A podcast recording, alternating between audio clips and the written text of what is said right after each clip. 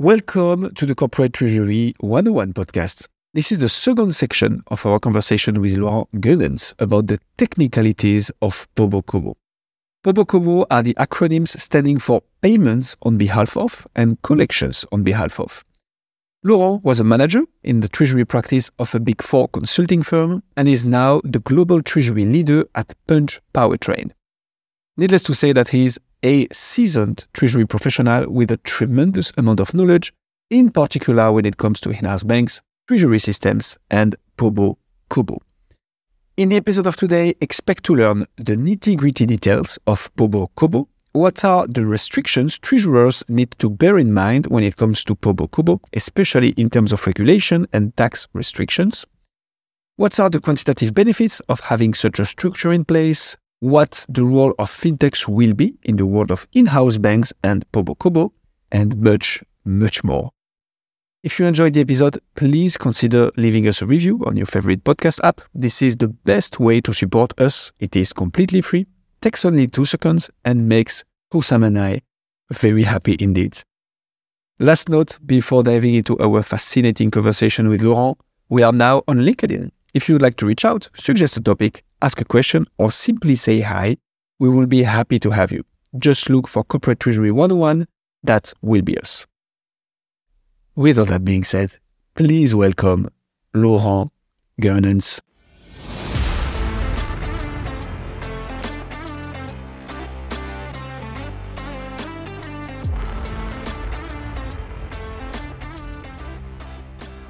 Maybe now entering in technicalities of it.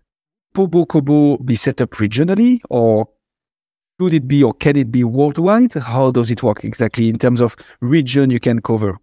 It depends a bit on the, the structure of the, the corporate. It can be worldwide, but it can also be regionally.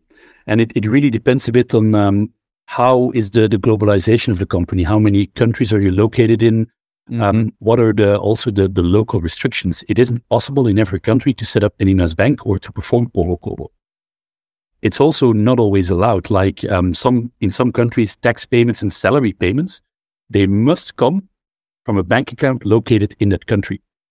So um, giving an answer to the fact whether you have to do it at a regional level or a worldwide level, it's a bit nuanced, let's say, and it really depends uh, case to case, and and that's why there are, of course, a lot of consultants um, helping on this and working on this, so that whenever you have a you have a question about this, that they can always guide you in the right direction, taking into account the the localization of the company and also, of course, the the tax requirements and so on. Okay, that's um interesting point. Why? I mean, do, do you know why would certain countries say, look, if you want to execute salary payments and um, tax payments, it needs to leave from a bank account located in our country. What what would be the rationale behind this? Yeah, it's actually a, a good question. I would need to. no, perfect. It, it, was just out of curiosity. Um, because why would they? Probably to keep the cash within the country. That's that could be a, a reason. It, yeah, indeed. In, in China, it's it's mainly the reason indeed to keep cash in the country. Okay. They have a very strict, um, let's say, currency policy, mm. and for them, it's yeah, they they don't like to give away control, so they don't like when money is flowing out and in of the country, and they want to know what is happening. There are, of course, for in-house banks, which again not really Pobo Cobo, but there are um, yeah cross-border solutions, but that's always a bit more more technical and complex. But mostly it's indeed that there's a, a, tax reason behind it, a currency control behind it. You see, it, it really depends a bit, and you always have to thoroughly investigate why something can be done or if it cannot be done. It can also be um, that you have, let's say, uh, a tax treaty or um, with the government, you have an agreement on something. And that's why for you, it becomes, yeah, more beneficial to be in country A instead of country B. Okay. That's that's super interesting. Okay, so we could imagine that restriction would be more or less linked at least to the countries where the currency is also restricted. So to, to name a few, you, you had China in mind. I'm thinking about quite some countries in uh, Latin and South America. Mm-hmm. Those are economies where currencies are restricted, and therefore those types of uh, practices will be less easy to set up or even impossible. Yeah. Okay. Correct. And that's the perfect transition. Then, in terms of locations, um, is there any that are preferred by corporates to set up the in-house bank? Uh, well, of course, here focusing on Pobo Cobo, uh, also interested into the in-house bank aspect. But first, where do you want to put your Pobo Cobo center exactly, if it's regional or worldwide? Again, here it depends a bit on where is your, let's say, your company located. First of all, you'll always take a location where you have a, a company. If let's say you have uh, subsidiaries or you have your entities in Belgium, the Netherlands, the UK, you'll probably not set it up in Germany unless there would be a significant uh, tax benefit or a reason why you would do it. So it, it depends. And then secondly, it also you look mostly at where is my my treasury team located. A lot of the time, your treasury team is located in a location already for a specific reason. Okay. So it makes sense to to check there. Uh, is it worthwhile to to keep your your treasury center there and to also set up your let's say your in-house bank or to start doing your Pobo Cobos there? Makes a lot of sense. I guess that would be linked to yeah, tax and regulations, right? You want to have treasury centers where operations are execute, potentially you centralize certain cash. So that's where you, you would like to focus your treasury centers. Yeah, correct. Um, and also if your your in-house bank, for example, would make a profit or a loss, you want to see, of course, uh, do I pay taxes on that? Yes and yes or no, and where is most beneficial? That's a super interesting point. Does an in-house bank, because I guess the in-house bank is uh, its main function is to support the business, right? So how yeah. would it make benefits exactly? When an in-house bank, it, it depends. You have an in-house bank um, which can have several functions. It can be just purely an in-house bank that is supporting cash pooling, Pobo Cobo, but it's not taking on any fixed risk, any interest rate risk. So you okay. push it down basically to your subsidiaries. But you can also make it bigger, and then uh, yeah, you're coming in a situation where you're saying like, okay, the in-house Bank will be taking over the exposure from the subsidiaries, and they're mostly the in-house Bank will get paid for that. So they will get a, a small margin, or the interest on your in-house Bank position might be yeah, increasing a little bit. So depending on the function of your in-house Bank, it could be that there's a different interest rate. That's... And with that interest rate, it could be that your in-house Bank is, uh, let's say, earning a bit of cash. Okay, that's amazing. Even if you are at arm's length, as we, we said earlier, uh, actually that will be the reason. Because you're at arm's length, you're also meant to make benefits when you lend money to one of the subsidiary, and you will collect the interest. Yes, super interesting. Is there is there such a thing as management fees for an in-house bank, or is it is it not something common? Um, well, well, I have not seen it a, a, lot. Mostly, it's it's embedded in let's say the the premium that is asked on the in-house Bank position. Okay. But I would imagine that it could be needed as a management fee on top of it. That's super interesting. Okay. So treasurers can actually make money within the company. Ah. Are there any substantial cost savings uh, when it comes to Pobo Cobo? You, you mentioned that you could have, well, you could save on the bank accounts that you don't need to open for certain subsidiaries. What are the more like overview of the quantitative aspects and benefits from having a Pobo Cobo structure? Yeah, the, the main benefit, of course, will, will lie, as we discussed at the beginning already, in the fact that you have, a, yeah, there's a need for a lot less bank accounts. And you can do a lot of cost saving because you have less accounts. You could do your FX hedging, let's say, at an in-house bank level. So euro subsidiaries with US dollar payments, they can all be made by the in-house bank. And then they can make sure in the market that they're fully hedged against the exposure, for example. So it means that you can get better pricing on your uh, FX transactions you don't need, if we talk about six subsidiaries, you don't need six US dollar accounts. Or with a euro account, you can just go to your bank and say, I need to make a dollar payment, but then the spread on that will be yeah, very high. Mm-hmm. So it's mainly, yeah, that are the, the main cost savings that you can have thinking about uh, Pobo Cobo. Okay. And just think about it. Uh, doing less transactions, you can close a bank account. You don't have to make your fixed rates. If you're a, large multinational, this amount can yeah, start adding up very quickly that links to the fact that you need to probably reach a certain size, right? Before it becomes interesting. It's because you are centralizing everything that you do not have to open multiple bank accounts and so on. Is there, I mean, should company reach a certain size before the Pobo Cobo structure becomes interesting and or profitable in case they will make a little bit of profit? But let's maybe just focus on the, what are the requirements in terms of size in the first place to set up a Pobo Cobo structure? If you want, you can do it actually at, at any size. Eh? Even a, okay. a, very small entity could do it, but then there will probably be a lot of manual work behind it. Mm-hmm. But you could indeed set up a structure even with, with let's say, uh, 10 entities. But it makes more sense once, once you can start leveraging uh, the systems in the background.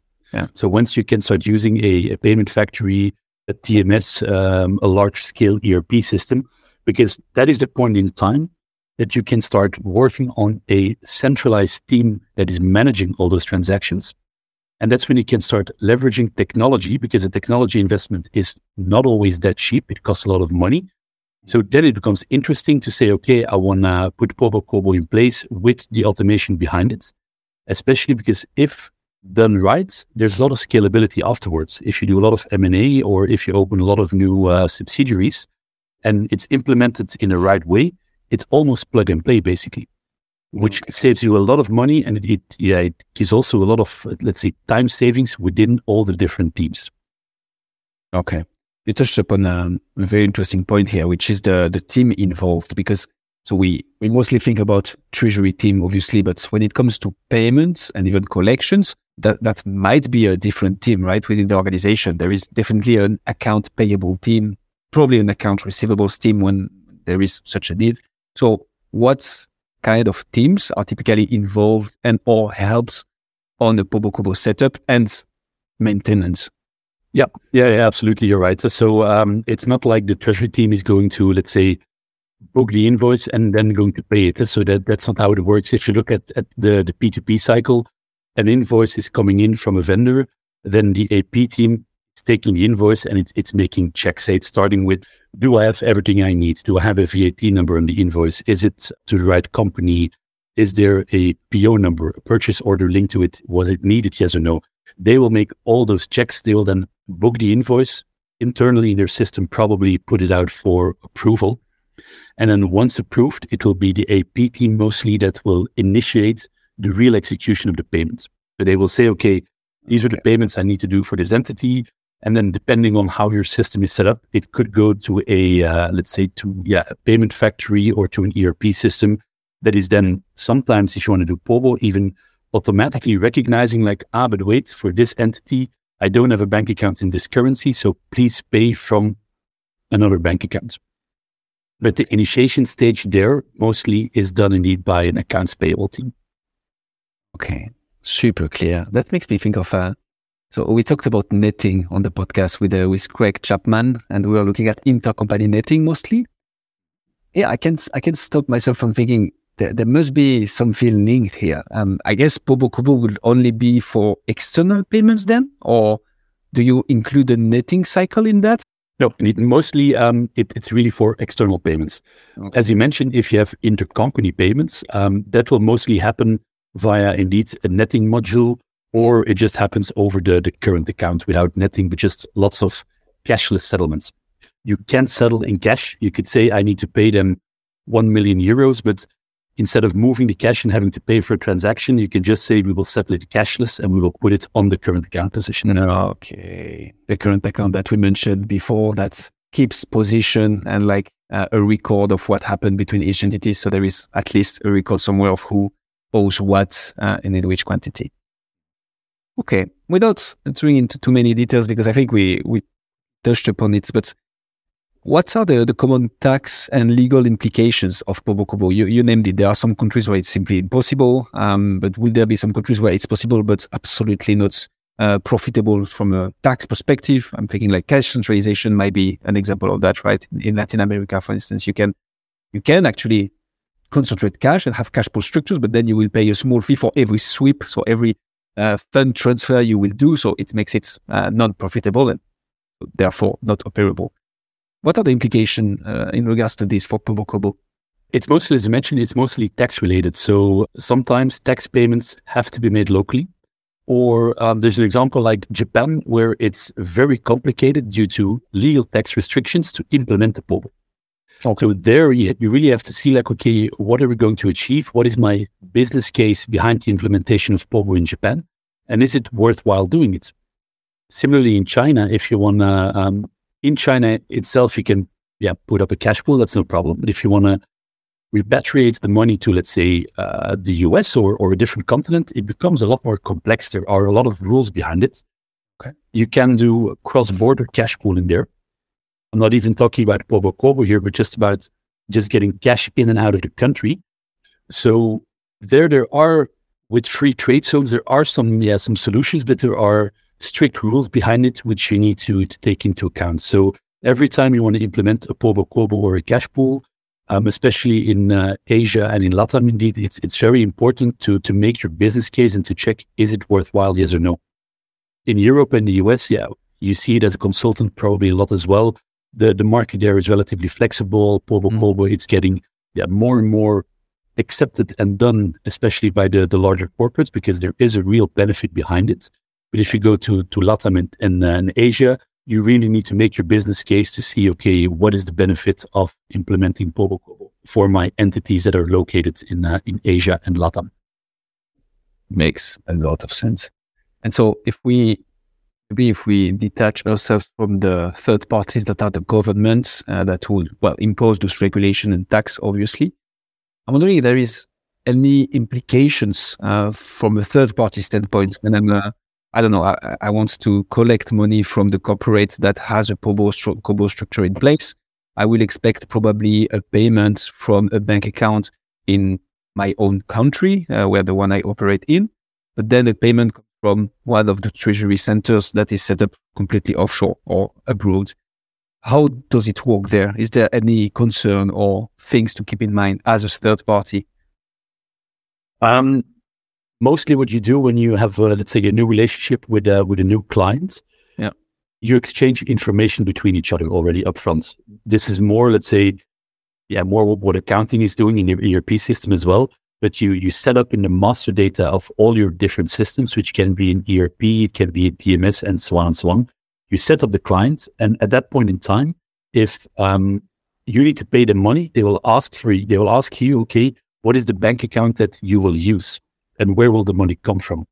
Okay. And that that way they they know basically when they set up in their systems, they will set up you as a client. They know, okay, they gave us this account information because most of the time as well, they will ask for an account detail signed by the bank. So basically, can you give the evidence that the bank account is in name of the entity? And at that point in time, you'll have to say like, okay, but my entity is called ABC but the bank account I will use will be DEF. So at that right. point in time, you will already disclose that you will be using a, a different bank account. Okay. And from your from your experience, that's not something that triggers um, that maybe that's not the correct word, but like puzzles uh, the the clients. Are like, okay, but what is happening here? Because I mean, anti money laundering and like uh, frauds combat whatsoever is is quite a concern for a lot of uh, corporations those days. So does, does that not raise questions when like, okay, you're going to pay me from DEF whilst I'm dealing with ABC? Or is that completely seamless once you've done the due diligence and you explained the whole process from your experience? Yep, it should be relatively seamless at that point in time. Of course, if you, you start using uh, bank accounts like from Cuba or Iran, it's a bit of a different story. But even the bank you will be executing the payment through, they will already say like, okay, what's going on here? But okay. normally in, uh, let's say in Europe and in the US, this, uh, yeah, it's not a real big issue. Mm, okay. Super clear. You, you mentioned it for Japan. Um, in regards to what's key is the, the setup, like how to probably install the Kobo, Kobo structure. How does that even work in the first place? Because you mentioned TMS that is linked to the ERP. You usually need a payment factory, which uh, for our audience, the, the term we sometimes use on the podcast is the payment hub. So it's a, an additional software to the to the TMS that makes the link between the treasury department and the banks. Usually, it's a, it's one of the tools that is in the bank connectivity. But so, how do you set up all this? If you say, okay, I'm a big corporate, now it's definitely worthwhile. Um, I've made my business case, and we need Pobo Cobo to achieve significant savings and also operational efficiencies and so on how do you technically do that? Let's yeah, there are real complex ways to do it, but maybe to to simplify it a little bit. Yeah. Mostly you have in your your payment hub, as you call it, you have some sort of trigger or a rule that is recognizing that you're doing a poll. So it's first of all, you have your, your technical system that you're building. And whenever your business case is made, you will need to identify saying, okay, for these entities, I will apply these rules so that the system knows automatically it has to use a diff- different bank account for a payment, for example. And I'm sure that there are people here, there are people listening, implementing uh, payment hubs and payment factories that can give a lot more detail about it. But mainly it's based upon rules where you say like, okay, this entity needs to make a payment. And based on the rule, it will identify if an, uh, yeah, their own bank account will be used or if another bank account has to be used. Can it be that you set up a rule for an entity, but you set it up only for certain payments. You say, okay, we're gonna execute POBO, so payment on behalf of from the header for this entity, not for all the payments. Or once you set up the rule, it's for all payments, regardless of uh, what goes out. Or how does it work? Yeah.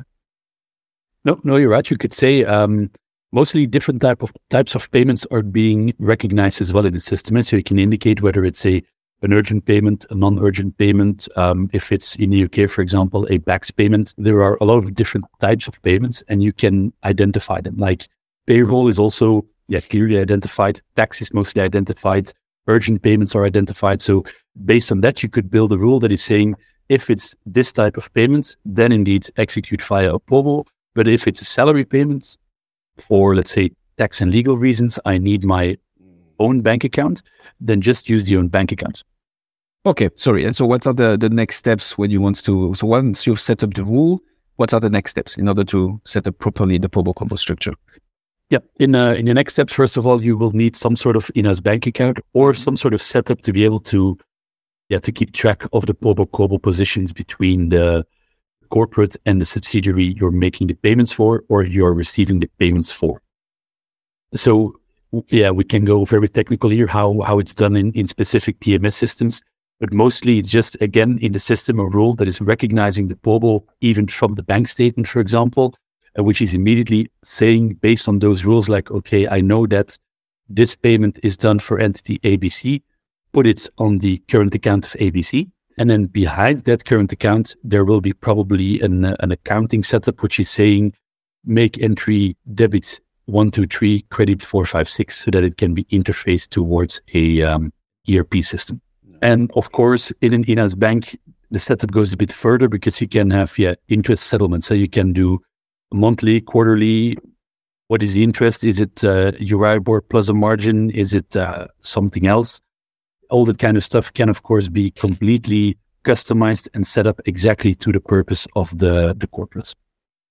You would have potentially interest payments. Um, what if, can this current account, based on the POBO COBO structure, so I know about transforming a current account into long-term loan because it's been so mm-hmm. long that within the cash pool structure, one entity was borrowing more than it was lending. So it turns into a long-term loan.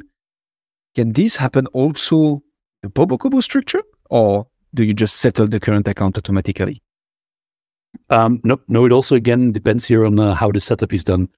Okay. The POBO COBO will create the intercompany positions, but if indeed at a given point in time, and that's again uh, a tax uh, discussion that you need to have, you're seeing that your subsidiary is having a yeah a borrowing position of over X amount for X amount of time, you could decide to to convert that current account position indeed into a more long-term uh, position. And that's an important difference where you pay interest on your in-house bank, but there's a difference between the short term that you would do, the short-term borrowing, or when you would really have a, a long-term structural borrowing position towards the in-house bank entity. In that case, there are different arm's length principles because different benchmarks should be used. And in that case, yeah, you have to use a different uh, different interest rates. And for that, it should be normally in your treasury policies around an bank, including the POBO COBO structure. There should be a policy to, to review these positions on a, a regular basis. Absolutely. Could you have could you have also, I mean, integrated in all this the the cash pool and the cash centralization structure? Because one entity keeps on paying on behalf of the other but do not collect, for instance. So we just have POBO, not Cobo. well, one company will be short of cash at, at some point in time, right? So, mm-hmm. but that will be not so much the case anymore if the collections of this entity also goes to the header, because I guess it will be the same entity, right? That you set up. The same entity would execute the payment on behalf of the subsidiaries and would also be the cash centralizator of a cash pool structure. Or am I completely misunderstanding here? No, no, that's right. You could indeed um, say that you're making all your, your payments out of that uh, that central bank account, also the collections for that same subsidiary yeah. could arrive on a, it doesn't have to be the exact same account, but it could arrive on an account held by the in-house bank. But it doesn't matter if you're paying from account A and receiving on account B, both in the hands of the in-house bank header. You mm-hmm. can put it on the same current account if you want. So paying 100, receiving 80 would give you a position of 20. I have a bit of a stupid question, but so let's say you set up Pobo Cobo, you set up a cash centralization structure in uh, in a country where you have very little tax or legal implications around this. As a subsidiary that is involved in this both those processes, Ali, those three processes, Pobo, Cobo, cash centralization, mm. you even still need a bank account then because you have everything sorted out for you at the central level. Uh, can it be? Well, mostly um, every legal entity requires a bank account in its own country just to be able to basically set up the the entity. So I see the idea where you're going, and yeah, technically speaking, if you if you look at it, it could be that you barely use the bank account, but there will always be um, a bank account linked to to each legal entity. I, I tried to go uh, to the extra mile in terms of uh, like you know quantitative savings and optimization, but it seems that I'm I'm restrained by the tax and re- legal regulations. But fair. Okay, uh, going back to the to the setup. So we quickly touched upon the different um, software and technology that is required behind a, a, a Pobo Cobo structure. But so maybe just to summarize, um, you will need obviously TMS, so a treasury management system that would enable you to set up the in-house bank in the first place, right? The Pobo Cobo structure is part of the in-house bank. Mm-hmm. You need the ERP where you will have all the accounting entries, which mean you want to have a proper recording of all the accounting statements and what is happening accounting wise for the centralizator, sorry, the header and the subsidiaries participating into a Cobo structure. And last but not least, you have the payment factory, so the payment hub to actually send the payments, right? And actually in payments uh, in files, batch payments, because you can centralize this as well. Is my summary correct so far? Yep, that's correct. Awesome. Anything else you need to, I don't know, can you have like additional third party systems or vendors that could, well, enhance the whole structure or that could circumvent the need of a TMS or a payment factory for smaller structures? I don't know. Is, is there such a thing? Yes. Yeah. You, you don't have to do it in house. You can also do it. Um, certain banks offer as well Pobo Cobo solutions with virtual accounts where they are in your name actually keeping track of all the positions and, uh, making sure all the payments are executed in the correct way. Awesome. Okay, so you have I know of BMG who does uh, the netting process, for instance, but you have also banks that could do a Pobo Cobo structure. Okay. You have to take into account that they can do the let's say the the netting if needed. They can do the Pobo Cobo. They can keep track of the accounts, which you can always access what are the positions. Mm-hmm. But the accounting behind it will mostly need to be done by yourself. It's okay. Plus, you might lose certain benefits of the Pobo Cobo structure in the first place because that is having it in house and not leveraging any bank, so minimizing the fees and so on. Yeah, but that's a solution. Okay. Well, I was going to ask what's the role of external banks when it comes to Pobo Cobo, but I guess one of them could be well, we do the Pobo Cobo for you.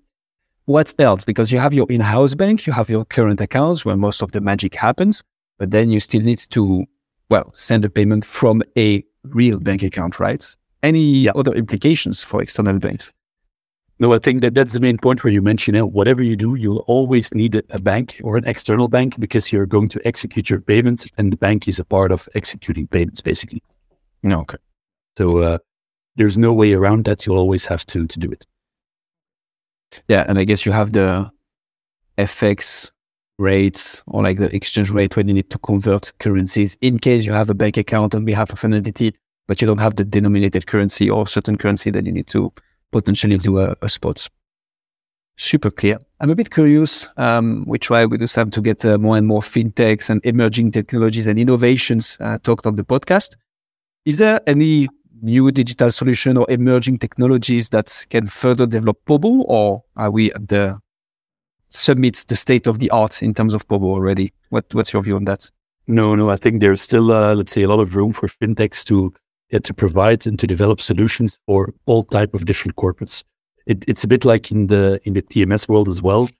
Different vendors, um, different, let's say, advantages and disadvantages, and also different sizes. Not every company fits with a with a certain TMS, and it would be the same with the fintechs. They most likely, well, not most likely, but actually most of the time, a lot of these uh, fintechs they're really focusing on a specific market, a niche market, for example, like looking at trade finance, um, looking at FX trading and that kind of stuff. So there, I think there is still some room there to yeah to facilitate the process and to make it more standardized. If you look at it, at a big TMS system, the whole setup takes a bit of time and it needs to be yeah. well incorporated with your banks, with your ERP systems, with your payment hubs. But on the, the fintech side, there I think especially for not the huge multinationals, but for the, the companies right below that, there could be indeed uh, a room for fintechs that are yeah providing a more plug and play solution for corporates that are not looking at a, at a full developed in-house bank yet. Okay, so somehow uh, a third party that will arrive and just set it all up you and uh, takes on the whole implementation if there is any and plug and play as you say rather than having a whole team of consultants or even some sources within your company that needs to set up the whole thing program the proper interfaces and make sure everything is working. Or the other possibility is the, the bank that does it on your behalf but you want potentially to have something in-house yourself. You have to look at uh, what is the advantage for your corporate and uh, what can fintechs in the market, what can they offer you as a corporate? And most of the times, the fintech, they could have, let's say, it's, it's a more structured and standardized procedure. So probably less room for customization, but mm-hmm. that could also be a benefit. Not, not everybody needs a super complex uh, setup to perform Pobo exactly. in, uh, in their corporates. Okay.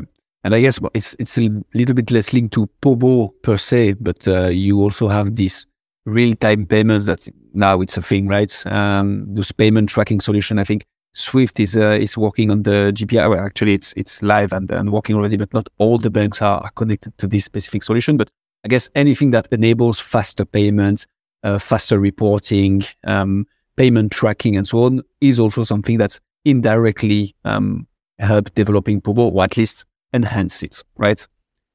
Yeah, I think if you look at the, the key drivers, indeed, what would help um, developing the the Pobo Cobo marketplace, let's say, mm-hmm. it's it's first of all the globalization. So there's a, a lot more, yeah, especially corporates are getting a lot more um, suppliers and, and customers in a wide variety of locations. So probably you need in all those locations, you need legal entity, but you don't want a bank account for every currency in, in all those locations.